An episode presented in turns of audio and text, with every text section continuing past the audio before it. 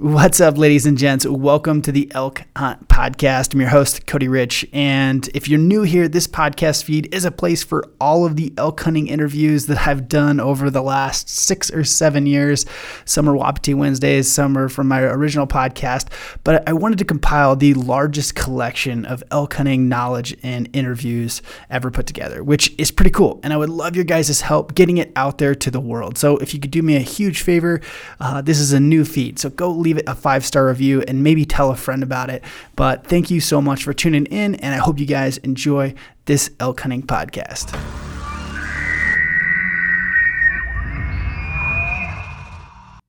All right, buddy. It's Wapiti Wednesday for the guy that probably doesn't get to archery and elk hunt this year. yeah, that's the way she goes, man. Doing dumb um, stuff, working on houses.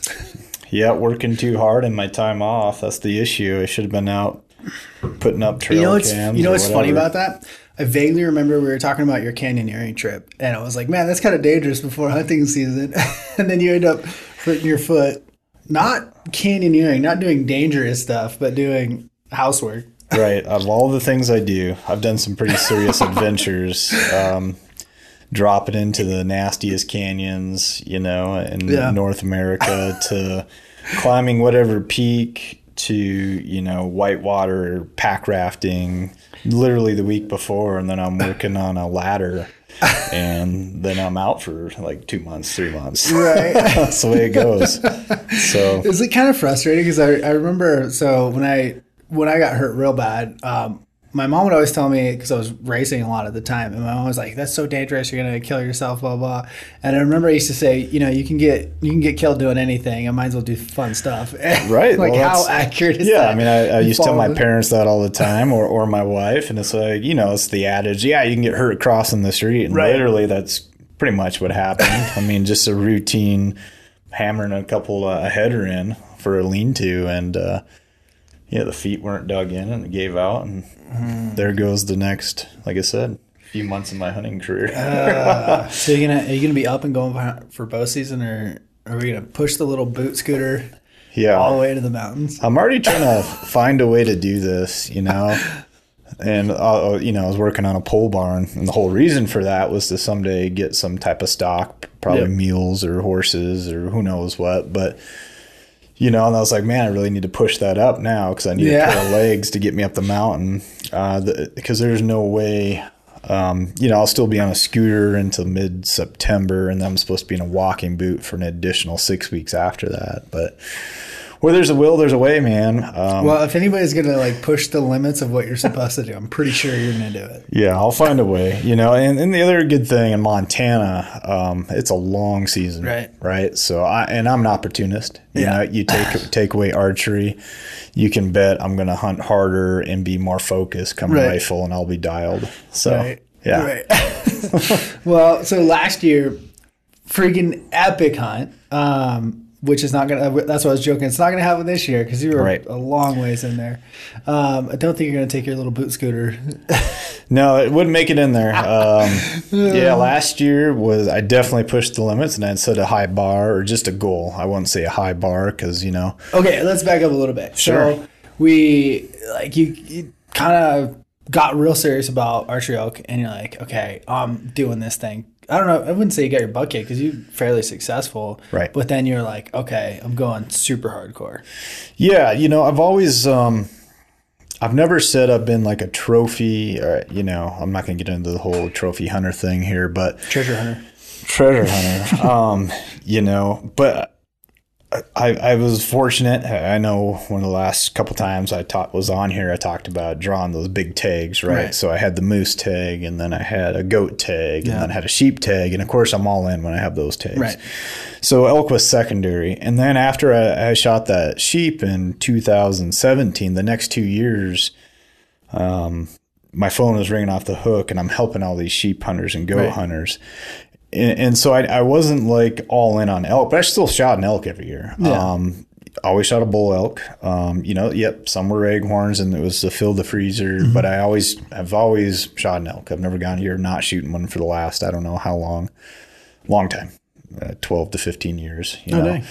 Yeah. So I always find a way to find one, but they're not they're not big elk. There's a few pushing, you know, that I'm not.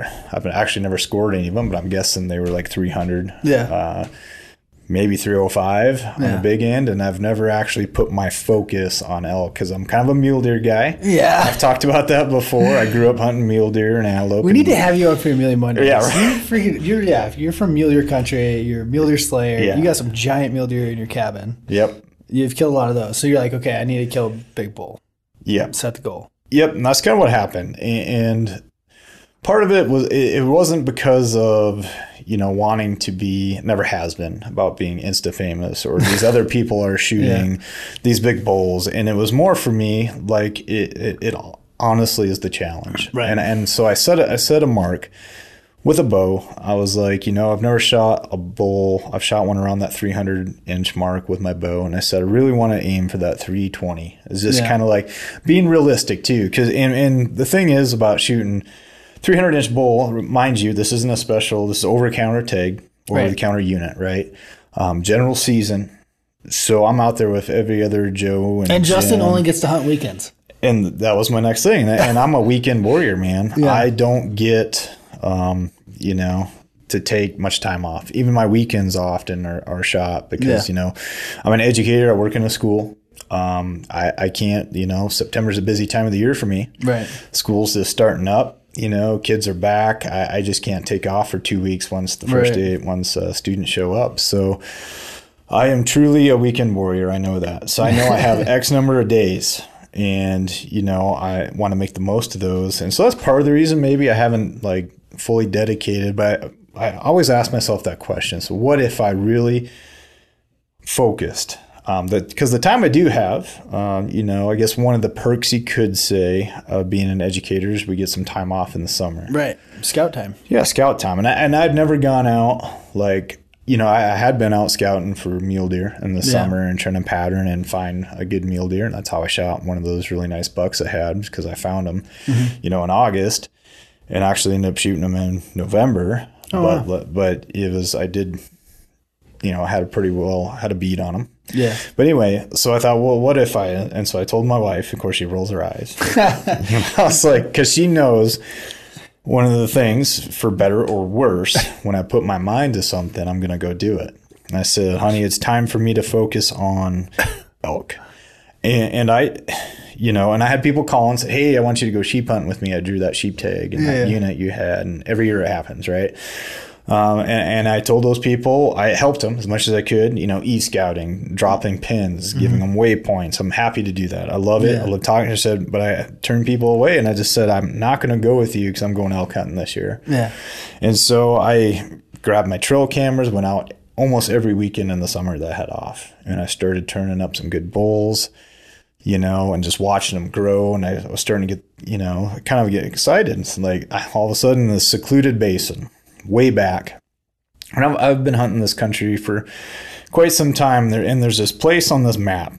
Um, I've always, you know, just never gone there for good reason. There's always that one place that you're like, I always think you see it on the Right. map and you're like, I gotta go there someday. Yep. You know? Yep. And I've, I've been saying it for several years. Yep. I just said I really need to go there, and I'd been there, um, like in the summer months, you know, cruising around, but I never actually hunted it because I knew the ramifications. If you were, Right. if you were to get something down, like a massive animal, like a bull elk, Yeah. down, you are you're in for it. Right. And I always said, well, someday I'm going to grow a pair and I'm going to go, I'm to go do it.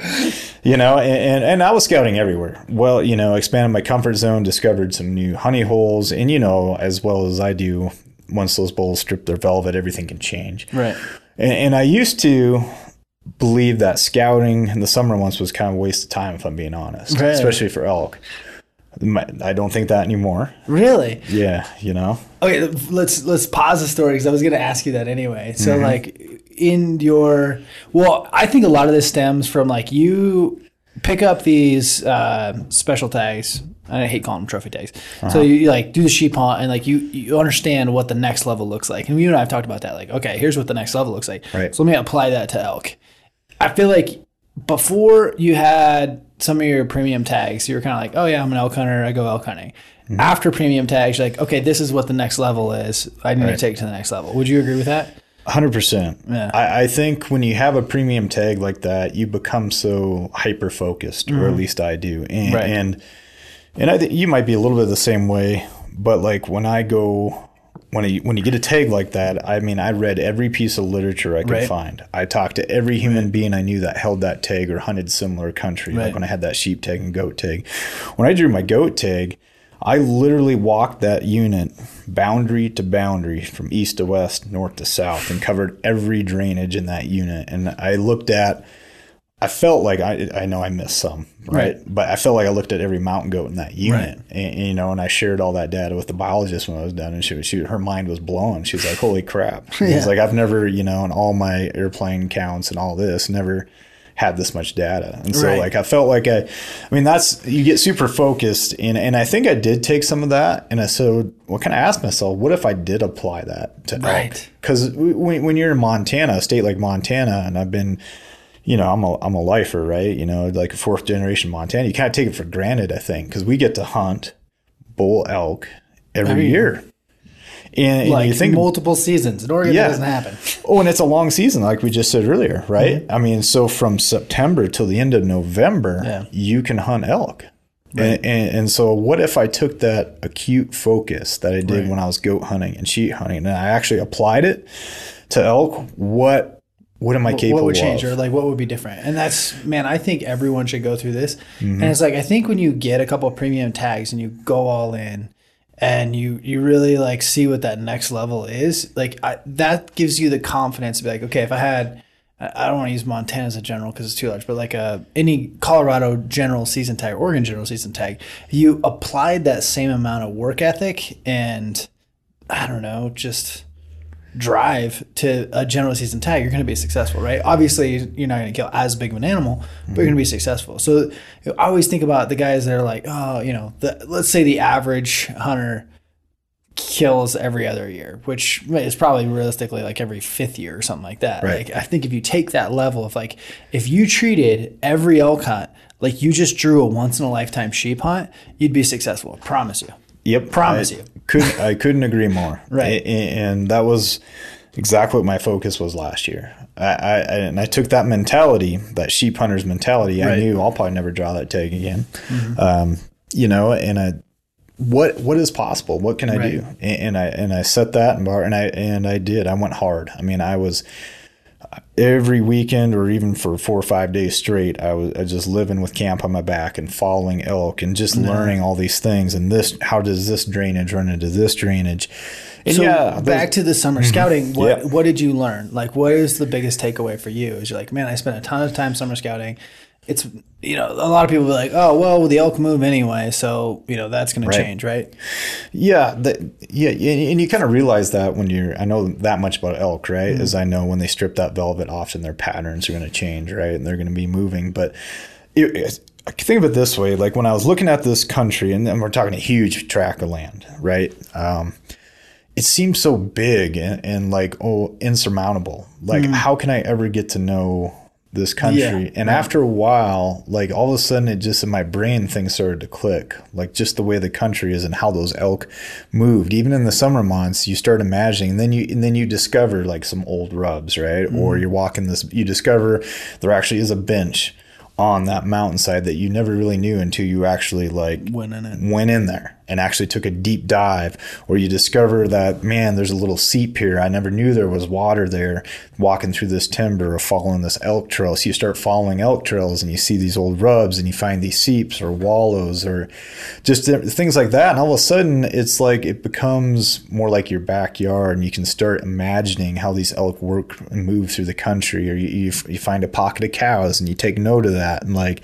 you know if the cows are here and i'm seeing big bulls here and you know the terrain you you you imagine man like man this could be some rutting grounds here and this could be Right. epic you Right, know? right, and so all of a sudden it just kind of like all these little pieces of the puzzle where before I was kind of clueless because not clueless but like only working with certain pieces of the puzzle. And when you put a lot of time and effort and you know I'm constantly uh, dropping pins when I'm out in the summer scouting like this potential water source bedding place there's a bench here there's a you know this bench up here there was a bu- bunch of cows and, and, and all of a sudden it kind of comes together and by the end of um, august I had it narrowed down to a couple spots, and I thought this has the potential, the makings for being a heck of a year. And I did lay some eyes on some really good bulls. Right. So I think what these premium tags will teach you is that you're starting to look for the bigger picture. Like I think the average hunter is just going to trying to find an elk, right? They're Right. not trying to put all the pieces together. They're literally just saying, okay, where's an elk now?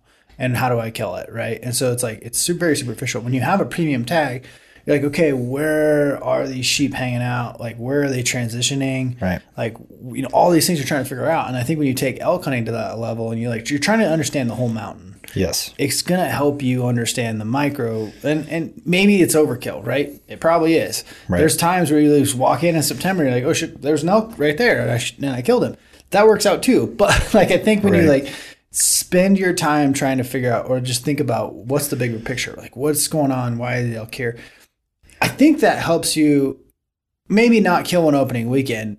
It could it very well could but i think what happens is more more aptly as things go sideways or, or doesn't plan pan out mm-hmm. you know you have more options and you're con- constantly in elk so the difference between sometimes a, a, a say a very successful hunter and a non is like a very successful hunter is going to have an opportunity at elk almost every day of the season or in elk every day of the season. I remember going back like when i first started elk hunting it was like we got into elk. That was like the goal right? You were Right. just trying to get into elk. Yeah. and it's like now it's like you're in elk every day it's just getting a shot opportunity. And I feel like when you're like the one on one level, you're still trying to like get into elk. You're just trying to find elk anywhere. yeah, and absolutely, and I and I can when when I tell the story of the hunt, the bull I shot last year, my knowledge of that country from before and watching it several Mm. times paid off. I wouldn't have killed him. Okay, well, let's continue our story. We'll circle Yep. back to that one. Yep. It's, like, Yep. it's such a good. Anyway, so dedicated summer scouting. You Yeah. found a bunch of elk in the No Tellin Basin where you really wanted to go. Right, right. So there's no telling basin, but no telling Creek. Yeah. and uh, you know, and I actually glassed some really good bulls from a long ways away because it, it it is very difficult to get to. Right. And, and so I'm up on this uh, mountaintop almost, and, and I'm sitting there glassing miles away, and all of a sudden, this is a couple of weeks before September, before the season opener. And I see these really nice bulls. When I say really nice, they're over 300. So we're, we're a few in that 315, 320, maybe 330 bulls. And, Yeah. and they're all kind of still in a bachelor group and they're actually starting to shred their velvet. They're thrashing these trees and I'm looking at them and I go, man, that's a good bull. I would, I would shoot any one of those bulls over there with my bow. I, and it's just, part of me was like, there was something I was drawn to that country, and I think it was because you know the unknown too, like the potential, what what possible. If I'm seeing these bulls, Right.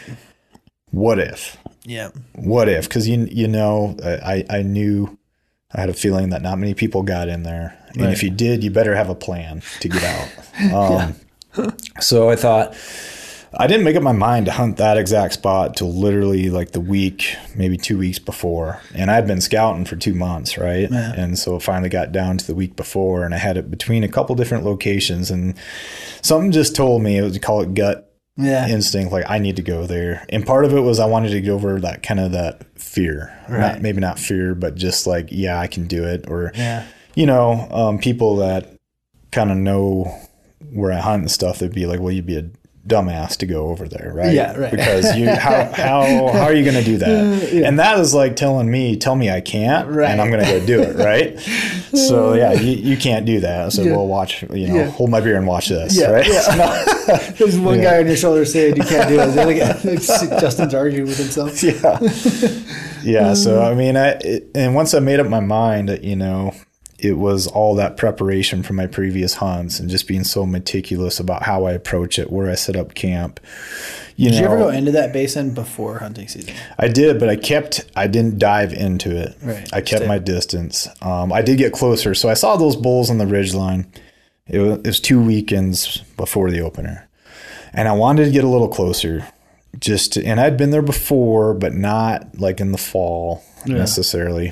Um, so I did. I, I crossed a whole nother canyon uh, drainage, and I get up on this other peak, far enough away but still close. And I get up there, and just awesome, like a scene out of what you see on outdoor TV. You know, the bulls were already bugling. You know, they're getting prime. Some of the cows were there, and I saw about a three twenty ish bull, and he already had like twelve cows. It was crazy. week we're- before season? Week before, and I was like, man, if this is already rocking, man. Yeah. I've got to be here. It's go time. And so I'm sitting there and I'm taking all these notes. Um, you know, What kind of notes are you taking? well, I'm, I'm watching. So this plays into later, and I'm watching. So I'm sitting there from a distance, from sunup to sundown, literally just sitting there, not really moving, not diving in there because I don't want to mess things up. And I'm paying attention. Where are these elk coming out of? Where are they bedding? Where are they watering? Um, you know, and I'm counting exactly how many elk I see in there and just wondering, you know, and something in the back of my mind. So I see this about 320 bull and he's got these cows, but so- I was like, man, he just does not seem like he's the alpha. Right. You know, I was like, man, there's got to be something in here. Cause he's almost too, he's a little early to the party, Yeah, oh, uh, eh, you know, Oh, yeah. you know, opening eh, weekend. he, and he looks like a younger bull too. Yeah. Like he's got potential. And, and I was like, man, he's a good bull, but something tells me that's not, Yeah. you know, he's not the guy. Herd bulls are rarely the biggest bull on opening weekend. Yep. yep. Rarely. You're right. And, and I, it was just crazy. And I was like, okay, something tells me that, you know, and I would have shot that bull for sure. But my gut told me, was like, there's something in here. Yeah. Like, and I knew, so I kind of, I watched them. So I'm taking all those notes, you know, and I'm, I'm also taking note of the terrain, uh, the open parks, uh, like how are the thermals going to be working in the morning, the evening, the afternoon? When are, when's the wind shifting? Where's the prevailing wind coming out of? Making sure I set up my camp in the right spot and making sure that I don't dive off the mountain too soon, too late, depending on the time of day. So these are all things I'm paying attention to. Right. Right. right. Smart. Yeah. And so then I back out of there and you know, now I'm pumped. Like I kind of have a target bull and I just know, but like I said in the back of my mind, I just think there's there's Yeah. something bigger There's in there. potential. Yeah, potential. Yeah. Just untapped potential in that place. so. That's the always thing. The thing about no tell 'em crick is like you have a no tell 'em crick, and everyone has one because like there could be this monster lurking in the darkness, right? It's yeah, and that's what we all dream of, right? And just Right. what keeps us up at night saying, What if? What if there's a just you know, Yeah, 350 inch bull hiding in there, Right, you know, right. and it's like you get excited and I can't literally can't sleep at night. Like, you know, and I'm getting ready as the weekend's approaching. I already know there's good bulls in there. And I saw several bulls. I mean, just the number of bulls and there were cows in there. And I was like, man, it's going to hold a good bull. Yeah. So night before opener. Right. So, and typically I, I'm a solo guy, right? Yeah. Um, and and so what what made this actually possible was I knew I did know that by myself it would be very hard without stock, without a mule or horses or llamas or something like that. Um, and it just so happened, just by chance, um, you know, I pretty closely affiliated like with Stone Glacier and whatnot, and they had asked me just like, "Hey, we have this photographer dude." who we have on contract for a few days. You mind if he tags along with the hunt? And normally I'd be like, Like, nah, you know, no. And I and I and I, I stopped and I thought about it, and I was like, I'm going to use this to my advantage. I said, under, under two conditions. I mean, and, and this was without the golden rule, right? He doesn't talk to anybody about where I'm at, and that goes Yeah. without saying, right? But you know, I still mentioned it. I was like, well, he, I, this person's got to be trustworthy, Yeah. right? Um, He's got swear an oath. got swear an oath. Number one, be trustworthy. He has to be blindfolded. Right. um, and the other thing is he's got to be in shape and willing to help pack. Yeah. I said that. And if you can find me somebody and they're like, well, where are you going? I was like, it's going to be intense. like it's going to be a, a lot of thousands of feet climbed, several miles. When we're talking just seven and a half miles to base camp and climbing 4,000 feet, that's just a base camp. Then I'm going to hunt the basin over. Yeah. Right. So you got to have it together. Yeah, and so and we're gonna go in super light, um, as light as we can. We're gonna go pack in, and so if you can find me somebody that meets that mold, then sure. and sure as heck they did. And awesome guy. Um, you know, Jordan Gill tagged along and phenomenal elk hunter too, by the way, and it worked out great. It was one of the few times where you, your hunt with somebody just kind of meshes right away. You find out you have the same mentality, and it was weird for me because, like I said, most of the time I'm solo. I just like, you know, just It's easier. I, it's just easier. I, I think it is, but I knew part of the deal. Like if I was solo and I shoot something in this hole, it's going to take me a week, and and it's warm, Yeah. right? And if I'm being responsible, Yeah, it- it's it- not good. It's not a good idea. Yeah. So now I'm thinking, well, this is a win for me because I think I can get it out. You know, um, if I do get lucky enough, you know, this poor sucker is going to be hauling a lot of meat in his camera gear. And so, yeah, so Jordan and I, we hike in. Um, the season opens on Saturday. Was it September 5th or 6th last year, whatever? Opening weekend. I'm excited. I know there's going to be bulls in there. So we crawl up to my base camp, and it, and it, this is just below and up over through the saddle is kind of this basin I want to hunt. And so I said, we get there pretty late because I'm working, right? So I take off after school, um, you know, on Friday, and I bust our ass. I mean, I'm like sprinting down the trail as fast as I can because I want to get there, you know, in the daylight because we're we're we're Grizz country too, right? So. Uh, just a lot of things can go wrong. It's a lot of off trail where, you know, we're not just following. There's a trail maybe for some of it, but certainly not for all of it. And so we get in there and I get to this little spot where I set up camp. I was like, hey, man, we got maybe 45 minutes before the sun goes completely down. I said, let's just sneak up to the saddle and just take a listen. And so I remember crawling up to the saddle and I didn't get from, you know, just started to crest over and it was one of the coolest things ever. Not 50 yards away were two bull elk just duking it out, antlers clashing, clack, clack, clack. And I, I just looked at uh, Jordan and we just both just grinned and kind of shook, shook our head. It's gonna be a good day. I was like, it's going to be a great day. and so we back out, back out. You know, I was already a little nervous because it's a little closer than I thought. And so Yeah. we get back down, set up our camp. Uh, next morning, I wake up and I was like, hey, I want to kind of play it. Play it cool, kind of play it safe. Right. Um, you know, the nice thing about opening weekends, a three day weekend for me, so I got an extra day, right?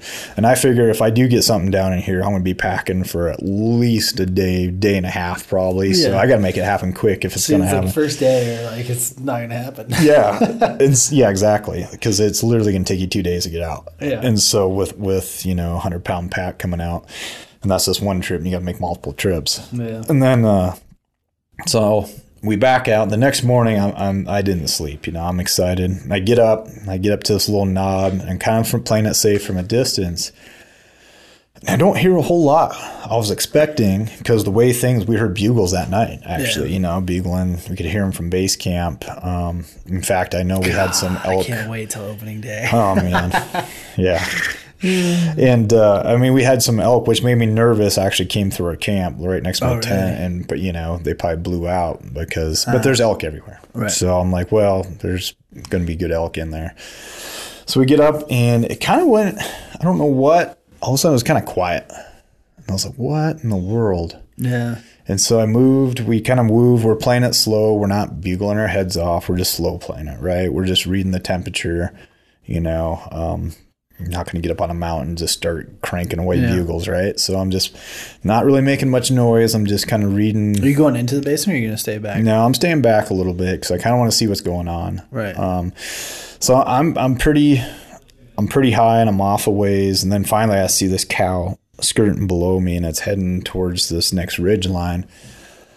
And there wasn't a whole lot going on, and I was like, "Well, let's do this." I here's where like scouting comes in. I was like, "They tend to be moving." I said, "There's this little finger um, draw where I know elk like to hole up in, and I knew this from scouting and stuff." Yeah. And I was like, "I think they're you know it's pretty warm." it's pretty warm out. And I was like, they're probably going to hole up on this, uh, you know, this timbered side over here. Maybe we can kind of cut them off and just see if we can get a play. So that's what we do. We move around to this next ridge and we get in front. We just sit there. We're still not making any noise. And all of a sudden, we can just hear tons of elk working up towards us. And we're like, sweet, sweet. Yeah, they're coming.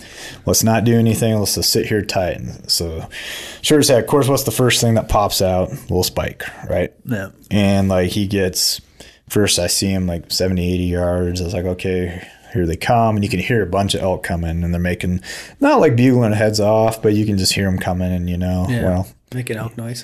yeah making elk noise and all of a sudden this spike gets closer and closer and he's really close and all of a sudden he kind of sees us and he stops and he looks at us and we're like oh sh- shoot, because you know what's coming. Yeah. And he's like sitting there staring at us forever, and we're just sitting there as still as we can. Then the dreaded bark, you know, he barks, and I was like, gigs up, and all of a sudden you can hear every elk hoof that was just over the floor just stop, and all of a sudden you can just hear footsteps going the other way. and ah. I was like, well, there goes that. That gigs up, know, Yeah. for there. So we sat there, and I was like, well, let's just move down, kind of keep our distance, and see what we can find. And all of a sudden, we hear this bull on a kind of across this other little finger ridge in this deep, dark timber. Just he starts sounding off, and he sounds pretty fired up. And we're like, well, can't see him, have Yeah. no clue. So we're like, all right, let's let's mess with him and see what we can do. And so actually, At this point, you're you like, oh, it's it's a big bowl. It's don't know. It's a small bowl. We didn't know. It was hard to tell. You Yeah. always try to guess by Right. the sound of their bugle. And I was like, it doesn't sound like a small bull. Yeah. But he's also like bugling way too much almost to like, yeah. you know what I mean? Like this early in the season. Right. Something tells me he might be mature, but hey, let's let's just have fun. We'll try it out. Let's go. Let's have fun. Let's see what we get. And that bull would not ever show himself. And we messed with him. We tried a little bit of everything. We didn't get like super aggressive, right? Yeah. Because we're not trying to blow everything out of there. So we're kind of messing with him. We thought he'd start coming, but he would never let us get within striking distance where we could either see him or whatever. And pretty soon now we're kind of dinking around, and now it's like mid morning, but off in the distance, every so often, I heard like this mysterious bugle. And I was like, what in the world? Like, it just, by the sounds of it, it almost sent shivers on my back. It's just whatever. I was like, wow, that man, I want to see that bull. Right. And at first, we thought he was like way down below us in the bottom of this canyon, and it was kind of deceiving.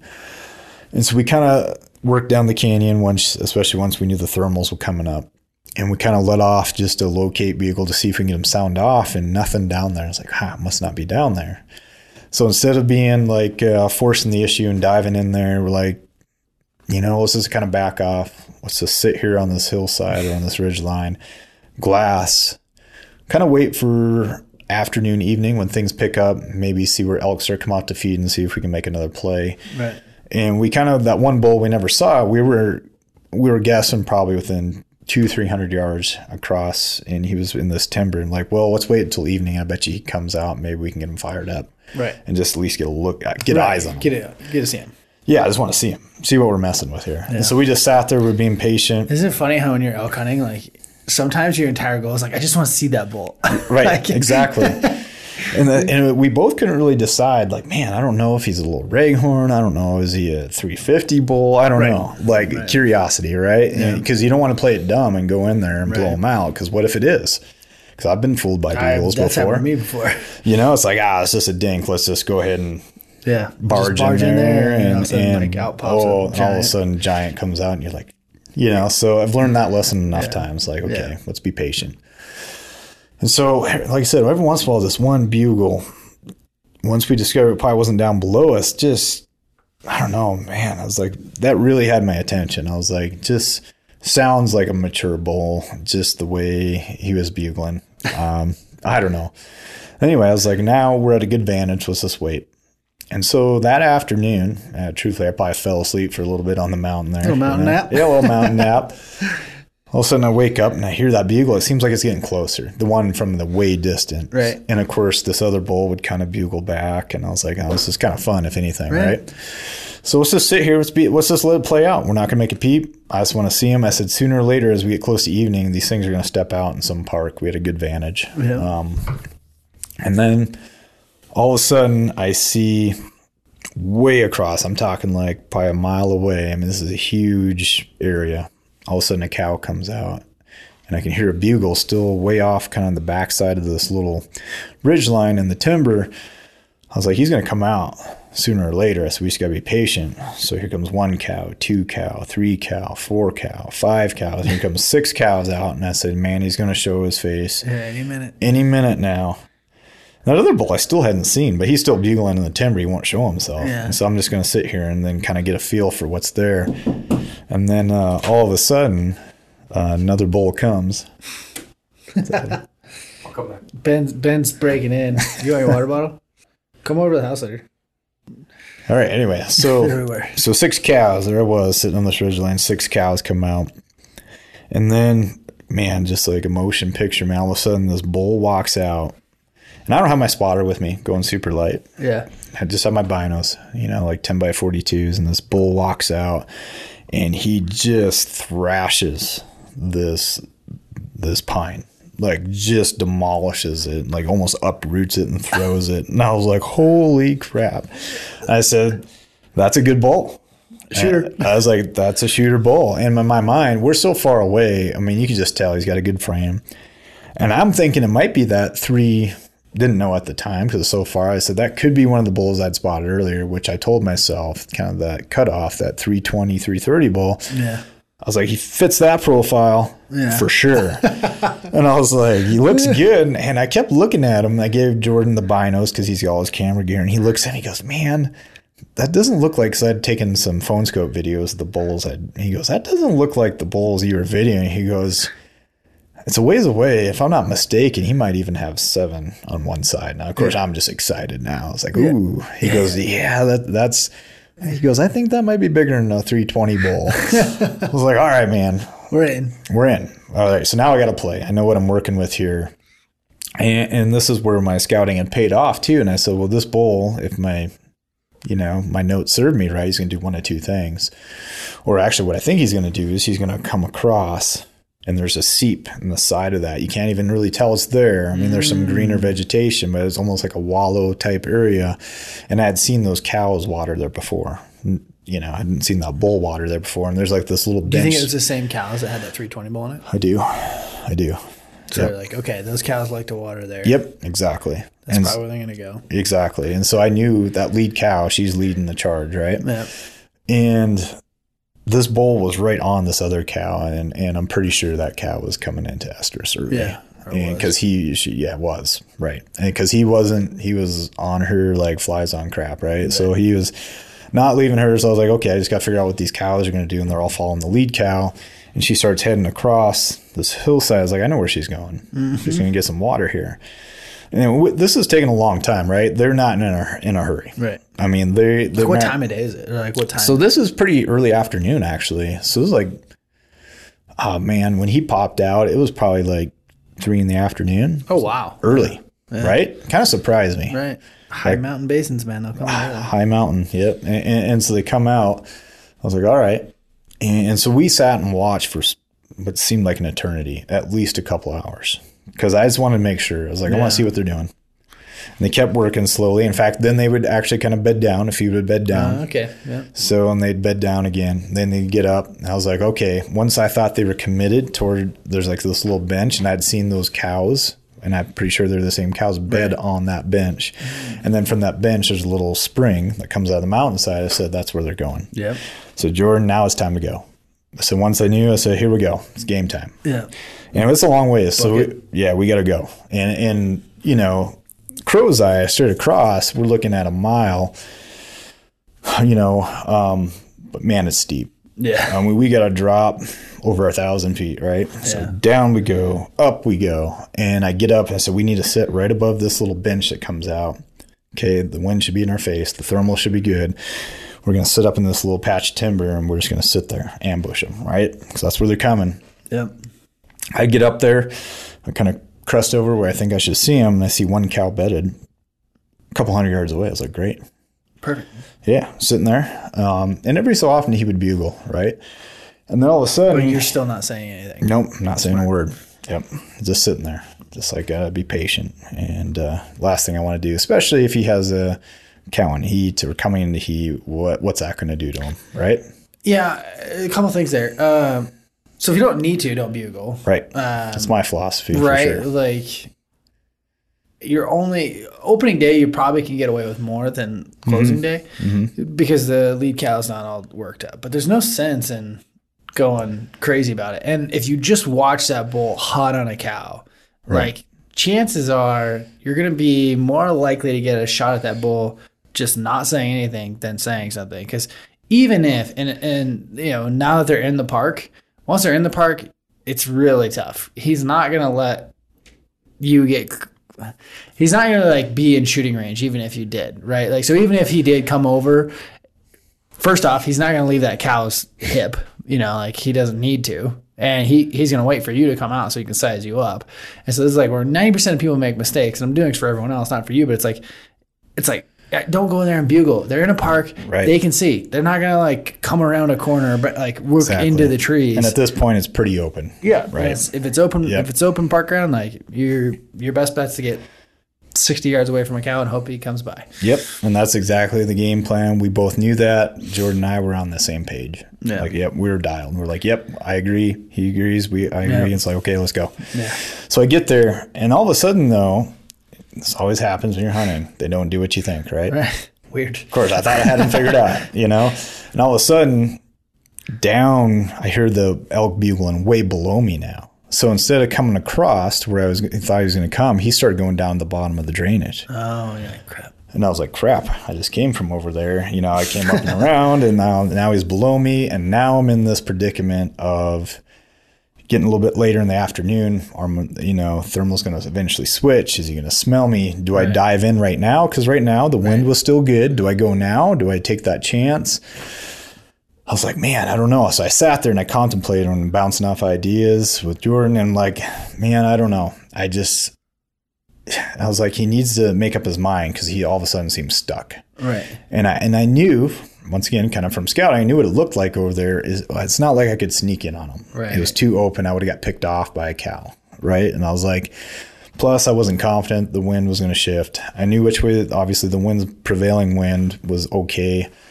So I was just about ready to turn around and head back to camp.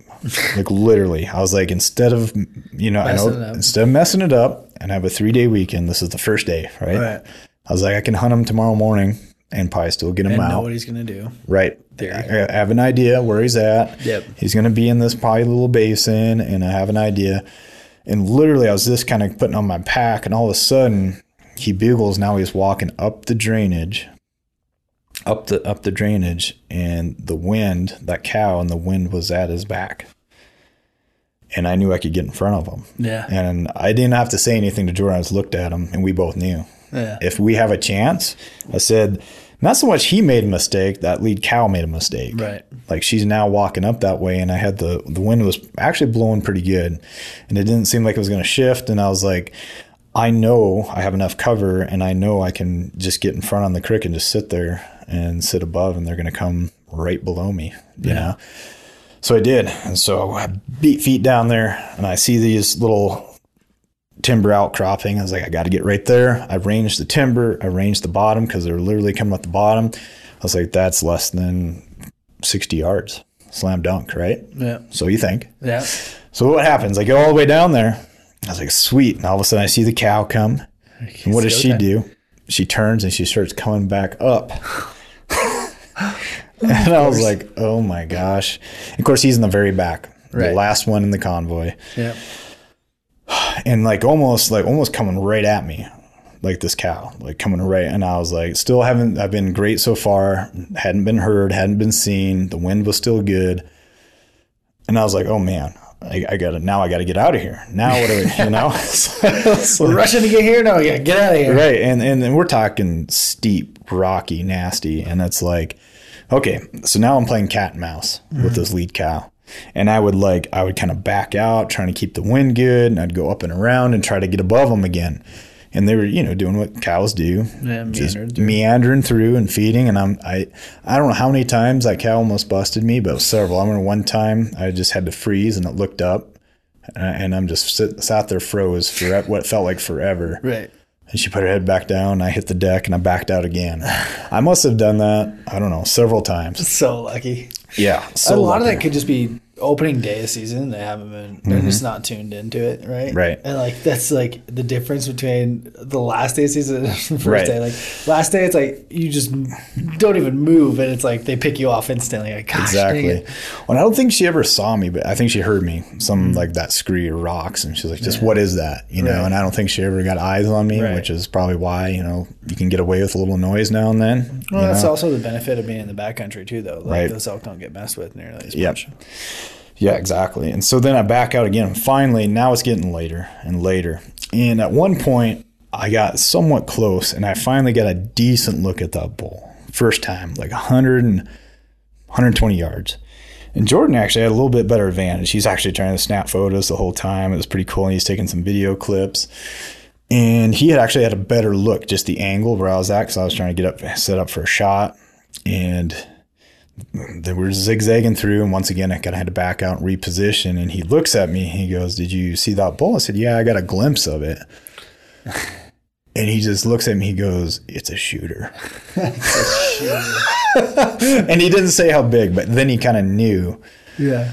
He he and he was smart. and He didn't tell me how big he actually Right. thought it was. he just goes, "Yeah, it's a shooter." I'm trying to play it like super cool. He's like, "It's a good one," and I'm like, "Yeah, I know. I'm trying to shoot it."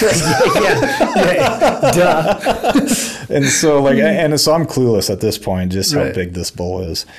And I'm not clueless. I know it's bigger than a like a 320 bull, right? I'm thinking, oh Sure. man. I was like, great. I'm pumped now.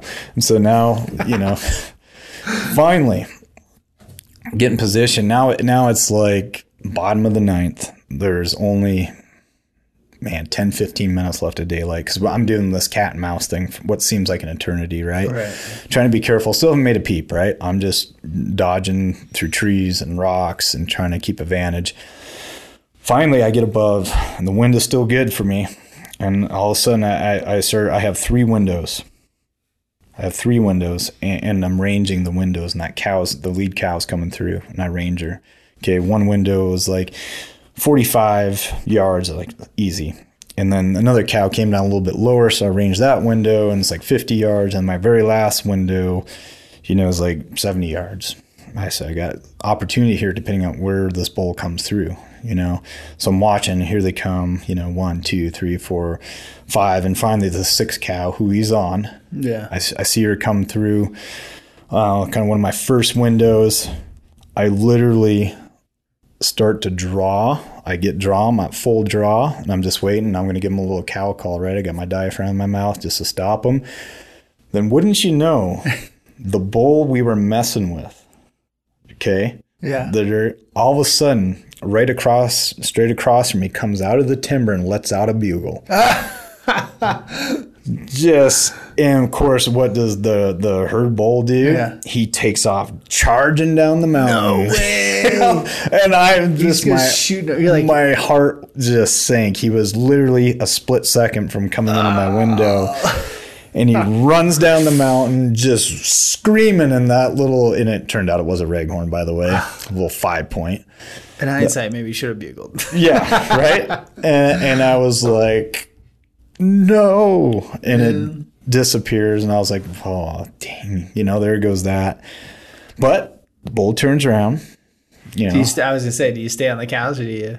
yep. He he that uh, that other bull wanted nothing to do with him. Oh, rightfully so. Right. He's like, no, that little Raghorn tucked his tail, went back into the timber on the other side where he belonged. and and uh, at least I got to see him, oh, dink. And and uh, and uh, the bull, he finally starts coming back up the mountain. I was like, okay, here's my other window. Right. Now I'm about ready to get drawn, and now it's getting we're getting really close, right? We're five minutes. Yeah. I, I feel like there's about five minutes left of daylight. And he comes through and I start to draw, but then all good thing I caught it. There's like this other branch in front of me. And I saw it. And I, and I realized it's a decent distance shot. The trajectory of my arrow, I'm probably going to hit that little branch. Right. And so I don't shoot. And Jordan's like, What are you doing? Like, why aren't you shooting? Because he came through in the wide open. And now I can see him. I was like, Oh, that's a good bull. You're right. That's a shooter. that is a shooter. and then he's like, Why aren't you shooting? He kind of looks at me like, Are you crazy? And he just couldn't see. It was like my lane wasn't what I thought it was. Yeah. So now, literally, just it wasn't that much further. Is my last window, and it's a little bit further. And uh, I, I knew this was it. And so all of a sudden, that cow comes through. I draw, I anchor, I take a deep breath, and I felt good. I was rock solid. He had no clue I was there. And he walks in there. He's like, Meow. He freezes. He stops. I let my pin settle and let it rip. And I'm watching my arrow, and it's it's pretty close to dark now, right? So I mean, just a couple minutes probably before you know legal shooting light ends. And I'm watching my arrow, and I don't have an aluminum nock on. I wish I would have. Right. And I'm watching, I can see it, and then it all of a sudden kind of like just disappears. Now, crap, I missed. I thought I missed. sank. My heart, I was like, oh, and he bolts, takes off, you know, just thundering. He runs, runs off, and the cows come off. They still don't have a clue I'm there. And uh, and Jordan, like, he's actually filming this, and he films it on me, and he looks at, and I, I think I said probably a choice word, you know. And he looks at me, he goes, "What do you?" He goes, "Why are you upset?" I was like, "Well, I missed. I shot low. That's what I thought." Yeah. He's just kind of because he had it zoomed in with his Right. his telephoto lens, and he, Yeah. he just shakes his head. He goes, "Dude, I'm pretty sure you hit him." Yeah. And I was like, "Really?" And I said, "I guess that's one of the advantages, right, of having this you can- camera guy. the camera guy, is we could scrub it back and zoom in, and you could see my fletchings just get buried in them. You know? Yeah. And it was a little little far back. It was a good shot. Like we knew right away. I was like, yeah, that's that's gonna kill him. It should kill him, right? You never know with elk, but yeah, it's like, yep, solid. And we're sitting there looking at the camera, and we're like, oh man, the reality's starting to set in now. Um, here I am, A long ways away from the at truck. least nine miles from where my truck's parked, right? And thousands of feet. You know, nine miles is nothing if it's flat, but we're talking thousands of feet. And Jordan's like, "Oh, what are we gonna do?" And I was like, "Well, that's why you're here. We're gonna." You're about to earn your keep. and he's like, "Well, we, we should probably like I have a couple people I trust that I can call upon." Yeah. You know, in reach, you know, I was like, okay, if I need to, I can hit these people up. But I was like, man, I'm more worried about like finding this bull. It's Right. I don't know if he's down yet. He ran off. We know he's hit good. And we're sitting there kind of talking. And Then all of a sudden I hear crash, crash, crash. And I was like, "S- did you hear that? Yeah. He's like, I think so. And I was like, yeah, I just heard sound like a bull just went down. Yeah. And we're like, oh, well, now, now it is kind of dark, right? And so we're like, well, we just can't go barging in there. He might just be laying there. Right. We bump him. He gets adrenaline, then off he goes, right? yeah. So no better than do that. And it's like, well, it'd be nice to at least have eyes on him if we knew, but like we both agreed, best play here. Let's just back out. For sure. And I was, he's like, well, you heard him crash. You should start trying to get a hold of somebody, text a couple buddies, see if they can meet us because we're going to be packing some meat tomorrow. So we're kind of stoked, but yet I'm su- super nervous, right? Right. Because you don't know. It's never a slam dunk. And No, as soon as the shot goes off until Yep. you put hands on it, you're Yep. like, Until you actually grab that. nerves, yep. man. Exactly. I, and of course, I'm nervous as all hell. I'm excited. I'm nervous. I'm Almost to the point where I feel like puking. I'm like, oh man, I know it's a good bull. And, he, and then he looks at me. He goes, "Do you know how big that bull is?" Oh, I said, "Well, Jordan, I was operating that it was at least 320, 330." He goes, "No, it's much bigger." He goes like until we actually see it, but I don't want to say anything. I'm thinking that bull is at least 340, three, maybe, maybe 345. and like, he goes, and there's this, he goes, I, it's hard saying, but it's a big bull. Uh, and so now I'm like even more nervous. Like that Yeah. didn't help. I was like, oh God, now I got to find him. Right. And so I, I find I'm messaging people, hey, might need help in the morning. Um, you know, but good news, this is opening day, right? Yeah. I have two days, uh, Labor Day weekend, right? so that ball on opening day. yeah. And so I got two days. I figured to pack them out. This is, this is like a perfect scenario, right? Because it's going to take me two days to get them mm-hmm. out of here. And so I'm messaging people to have them on standby. Say, hey, if I find this bull in the morning, I said we think we have a bull down. Will you be able to come tomorrow evening or on you know Monday to come get them? And, I and I had two guys, a couple guys, like say, yeah. I was like, sweet. So actually, Jordan, with the moonlight and the starlight, was glassing this the bottom of this drainage, and all of a sudden he picks them up. No way. Yeah, so he actually sees him. He goes, "Holy crap! Look at this!" And there's that bull. He, he's not quite quite done, and he's sitting there. He's laying down, literally in the creek. Oh no way. Yeah, and, and he's sitting there, and he's actually his head's kind of wobbly, but he's still head up. Right. We're like, okay, we know where he's at. Right. Perfect. Drop a pin. And uh, you know, and he actually tried to get up at one point, and he couldn't. So we knew it was F- pretty fatal. Yeah, yeah, he he's pretty much done for. Like, but the last thing we want to do is bump him and, and have him Two nights of no sleep. right. And so we back out. We crawl all the way back to camp, which is a long ways. We got to climb back to feet, and we get back to our, you know, our little camp there. And I'm like, didn't sleep in a wink. You know, I'm just No like. way. So our plan was, and, uh, and so there's a couple of scenarios going through my head at this point. It's pretty warm out. Yeah. right? Early September can be warm, even in high country. Um, if he does die, is the meat going to spoil? Right. That's going through my head. Uh, we are in Grizz Bear G bear country. Right. Like, you got a rotten, like a, a carcass sitting down there. Am I going to walk up on this thing and there's going to be Yeah. uh, a, a bear laying on it? So that's going through my head. Or what if all of a sudden it wasn't as fatal as I thought? He gets up and he and Which he's not there. And it does happen, right? He catches a second wind, and it wasn't as good a shot as we maybe thought. Yeah. Because, like I said, it was a little far back, you know. Yeah. Uh, and so, anyway, we, we decided we'll get up first light. We'll hike in the daylight. You know, we don't want to be walking in when it's still kind of dark. We'll come in from above. We'll glass it for bears or make sure, you know, because we had the pin now, which is a good feeling. So next morning, get up, or I actually never slept, so just roll out, and I was sitting there, and I'm cautiously approaching. I'm looking at my GPS or my onX. I was like, I know it's coming up here, and I'm not seeing anything. And all of a sudden, I'm like, oh. Yeah. like, and, it, and we're approaching it from a different angle, so everything looks a little different too, right? Yeah, it's daylight. it's daylight and I'm coming from a, the exact opposite angle of where I shot him. And I was like, man, it should, my pin says it should be like right here. And I totally didn't even see it. Jordan is like behind me and he's, he sees him and he goes, Hey, what is that down there? I'm like looking and I was like, and all of a sudden I saw it and it was, it was out. And I was like, this, that feeling right then ah, and there, like relief, ecstasy, whatever The whole thing, man. Like I just immediately like dropped to my knees and I was like just thankful there's no bears on it and it's laying right where we left it. Right. You know, it just looked different from the way I was approaching it and I was looking too far down and it was literally a couple hundred yards and right in front of me. Ugh.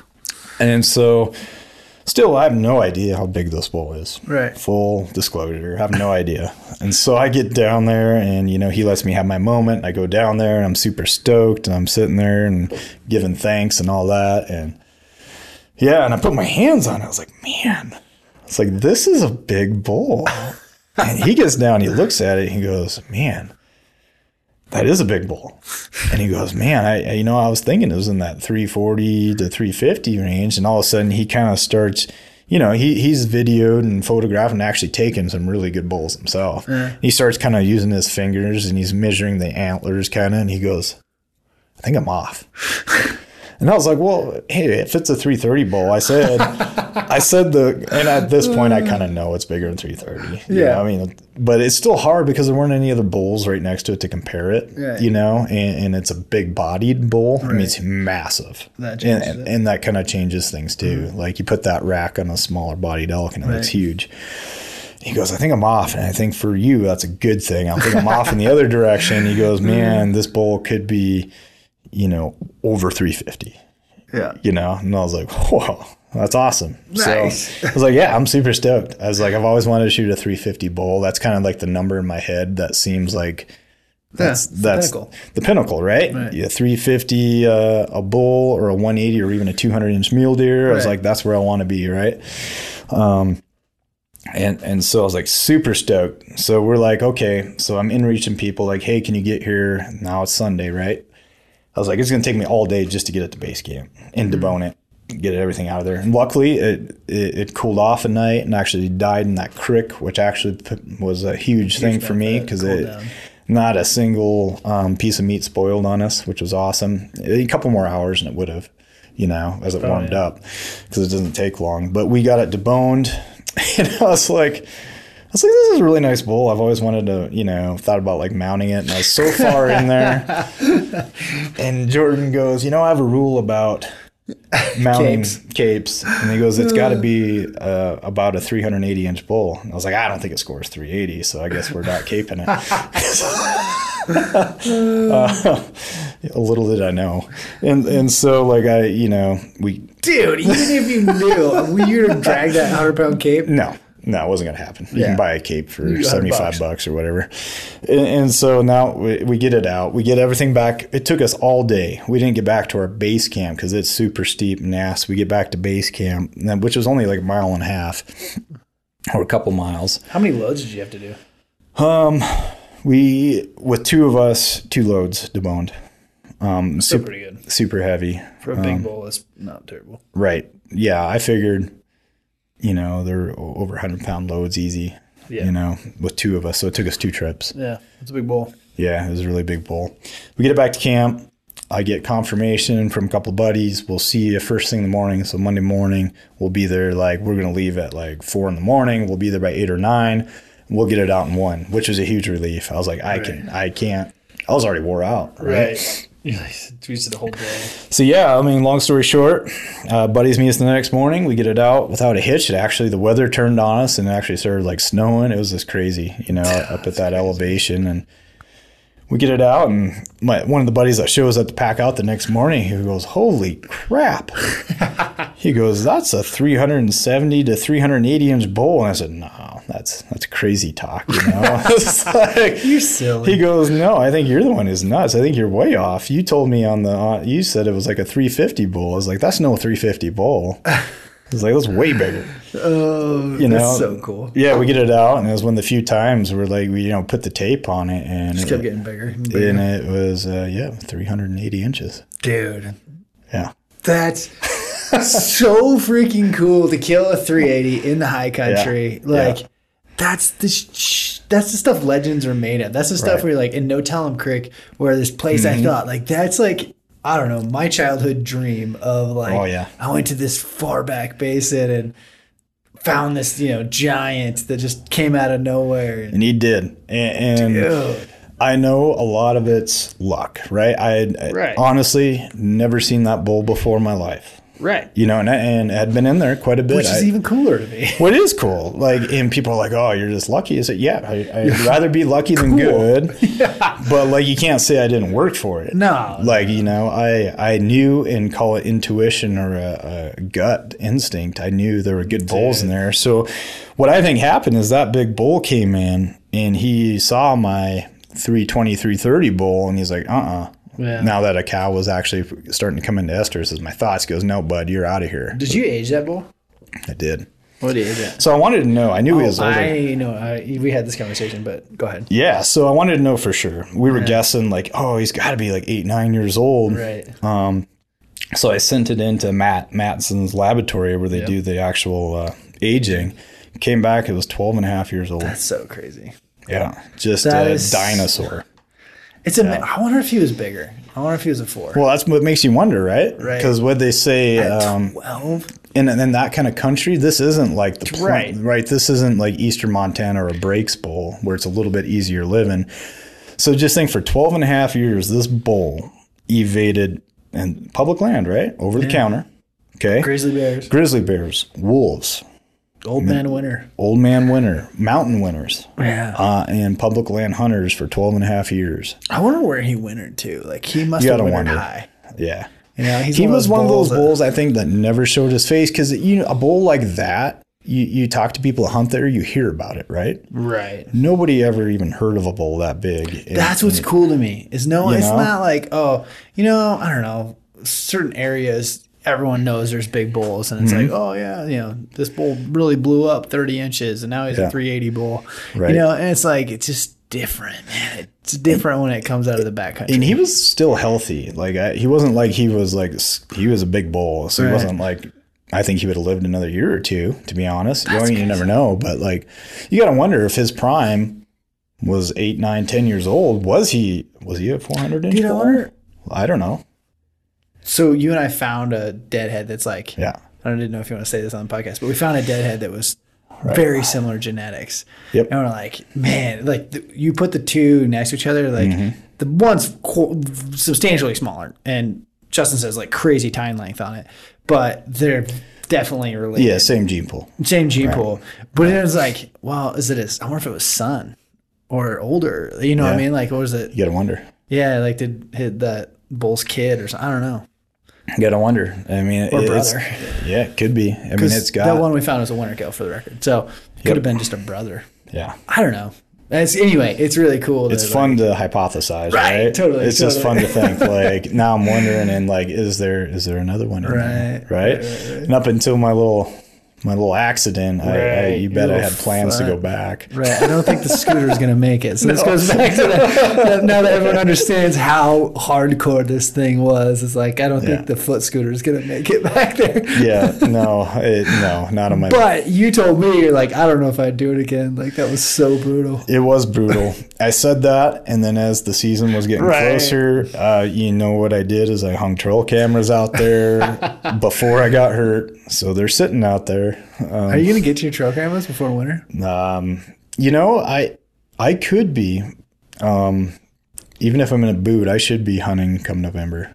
Yeah. Uh, I hope to get there. Well, yeah. if you can get there in November. Yeah, that's the thing. You Might not be able to get there. Yeah. Sometimes, I mean, it it started snowing September Right. one last year, you know, and you never know. I, I've had some of my worst snowstorms in some of that country in the first couple weeks of September, and then sometimes that snow doesn't leave, and you're just good luck. You know, It- Yeah. it's hard to get access for sure. right. So who knows? They might be sitting there for a year. Ah, that'll be such a cool story, though. be, yeah, it'd be fun to It would see. be it would be kind of cool if your camera sat there and you didn't know for an entire year, Yeah. and then go back a year later. and then I find his his, his brother. yeah. That's what makes it uh, exciting. Dude, how man. cool would that be though if like they were up all September and there's just another giant there? right where Just right. yeah. Oh man, It'd be like yeah, a foot foot injury seems real dumb now. yeah. Boy, yeah, I'd be really upset, but then I would be planning next Oh, year, right, right? I'd be like, oh, like if that bull, it, and and it's this hope to those people, like, Dude, that's that's what I see. yeah, you know what I mean? Like, yeah, unicorns do exist. Right. Like, you do not find mountain bulls. Well, you do, right? Yeah.